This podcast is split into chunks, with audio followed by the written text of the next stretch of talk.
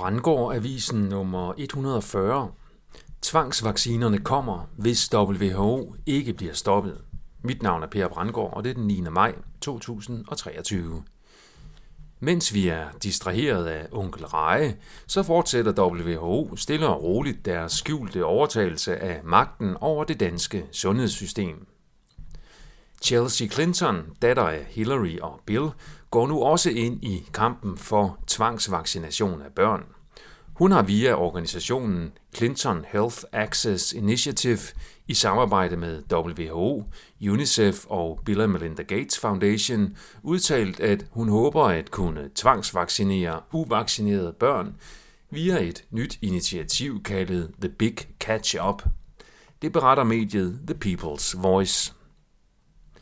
En censurvirksomhed finansieret af det amerikanske forsvarsministerie begyndte at overvåge covid-misinformation den 16. december 2019, det vil sige to uger før WHO vidste, at covid fandtes.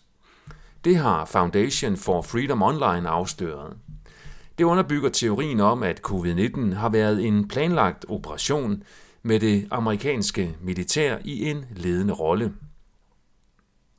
The Daily Skeptic har udgivet en kritisk gennemgang af den officielle forklaring på stigende dødelighed i Danmark under coronaen. Det afsløres her, hvordan eksperternes forudindtagende og udokumenterede holdning om, at vaccinerne har en beskyttende virkning på sygdom og død, fører til fejlagtige fortolkninger af årsagerne til den stigende overdødelighed her i landet. I USA var der under coronapandemien store økonomiske gulderødder til hospitaler, hver gang en patient døde med covid-19 anført som dødsårsagen. Det skabte en økonomisk incitamentstruktur til fordel for omklassificering af årsager til død og til simpelthen at fremme aflivningen af patienter med covid-19-diagnosen. Det er nu til med kommet frem, at denne mor for pengeplan er blevet udført af falske læger og sygeplejersker på de amerikanske hospitaler. Det skriver The Gateway Pundit med henvisning til advokat Tom Rens.